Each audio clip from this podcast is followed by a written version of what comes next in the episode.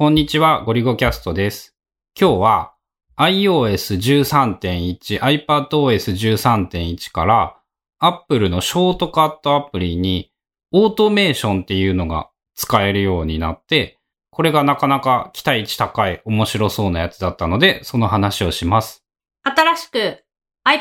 iPadOS が25日に出て、で、ショートカットっていう Apple 標準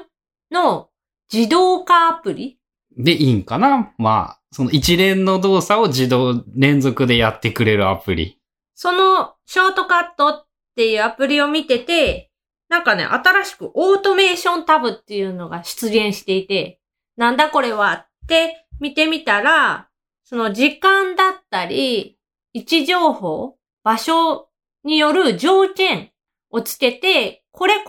の時にこういうことをするみたいな、そういう自動化ができるようになってた。で、これがね、iOS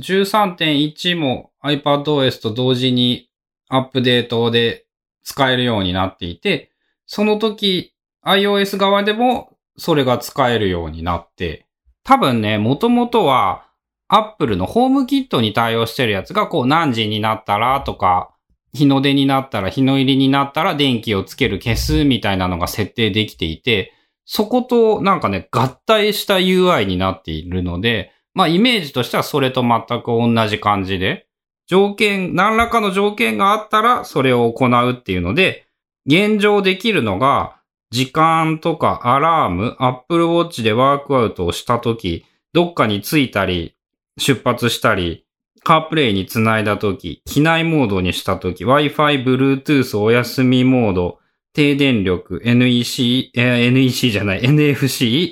何らかのアプリを開いたときみたいなのが条件として選ばれていて、まあ、できる操作っていうのが基本的にはまだ Apple 標準アプリばっかりのなんかをやるしかできなくって、まだまだできる範囲のことは少ないんだけど、パッと触って、結構いろんな使い道がありそうだなっていう感じがしていて。こ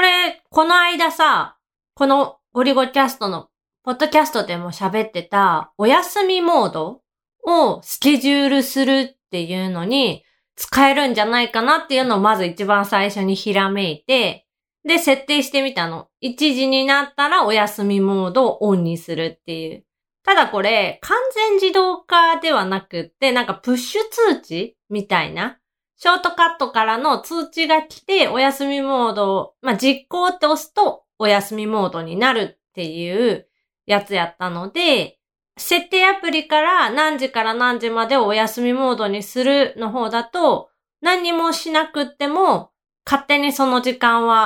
になったら勝手にお休みモードになるっていう。でもそれを使っちゃうと、一部分っていうか、決めた時間、スケジュールした時間っていうのは一箇所だけしか動かせないからどうしようかっていうのを前のポッドキャストで喋ってたんだけど、これ複数やりたい場合は、こっちのショートカットアプリからオートメーション使ったらいけそうかなっていう気はした。うん。そのね、自動実行がどういう条件で自動的に実行されて、どういう条件は手動でこうオンにしてやらないといけないのとか、なんかまだ全部ちゃんと検証できていないんだけど、大体のやつがあれなんかな？自分で触らないといけないのかな？そのカープレイにつないだら勝手にやってくれるとかっていうのはちょっと確かめてみないといけないところはあるんだけど、現状今、ポッドキャストを撮るためにお休みモードにすることを未だに3割ぐらいの確率で忘れる私としては、これを iPhone を触った時にお休みモードオンにするって出ているだけでだいぶ救われるというか、まあそれだけでも、その一個だけでもまあとりあえず便利になったなっていう感じはしていて。あとは、その、ショートカットのオートメーションじゃなくって、ショートカットアプリ自体も、まあ iOS 12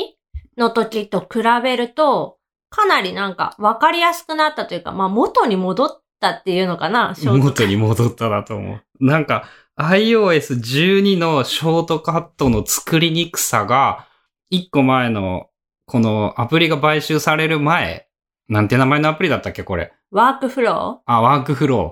ーっていうアプリだった時代があって、Apple に買収されて iOS12 から採用されたんだったかな、正式に。標準アプリ、無料アプリとして。で、採用されたのはいいんだけど、その時にね、もう本当に死ぬほど操作が分かりにくくなっていて、なぜこんなやばいことになったんだって思っていたら、今度 iOS13 になって試してみようって思ったら、何もかもがだいたい動かんくって、どういうことだって思ったら、死ぬほど分かりにくかったやつが分かりやすくなったんだけど、いろんなもの、ほとんど全てのものが今度は動かなくなって、また作らないといけないっていう。その前の設定だと変数にこれを当てはめてみたいな、なんか、まあ、プログラム的なことはたくさん必要だったのが、今回はその、なんかポチポチ選ぶだけで取れる値とかが。いや、前のやつもね、ポチポチ選ぶだけで取れたんだけど、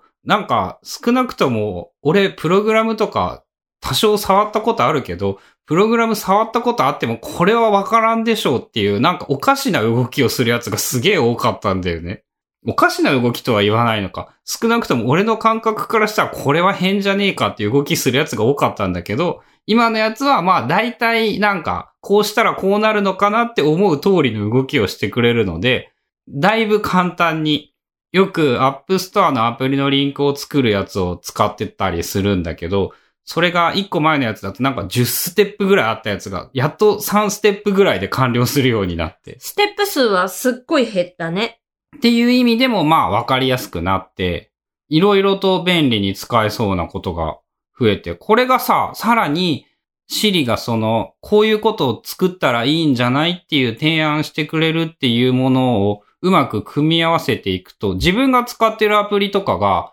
の、この機能みたいなやつが、その、候補として出てくるんだよね。あなたの使ってるアプリでこういうショートカットが作れますよ、みたいなのが軽く。そのあたり、たまに見てあげると、あ、こういうのを作ったら便利になるかもしれないなっていうのが、こう、自分向けのやつが見つかる可能性がちょっと増えてきた。まあ、まだ所詮、なんか理想論でしかないレベルなんやけど。しょっちゅうしょっちゅう開いてるメモのノートとかは、これを開くみたいなのを、そのショートカットに追加しませんかってすごい提案されまくる。っていうぐらいのことはだいぶできるようになってきて、まあこれも多分さ、1年2年でめっちゃ変わるだろうから、近いうちにすごい便利になる期待が持てそう。なんかね、パッとやってみて思いついてね、良さげだったのがさ、その Bluetooth の何らかの機器もしくは自分が選んだ機器と接続したら、ポッドキャストとか音楽を再生っていうのも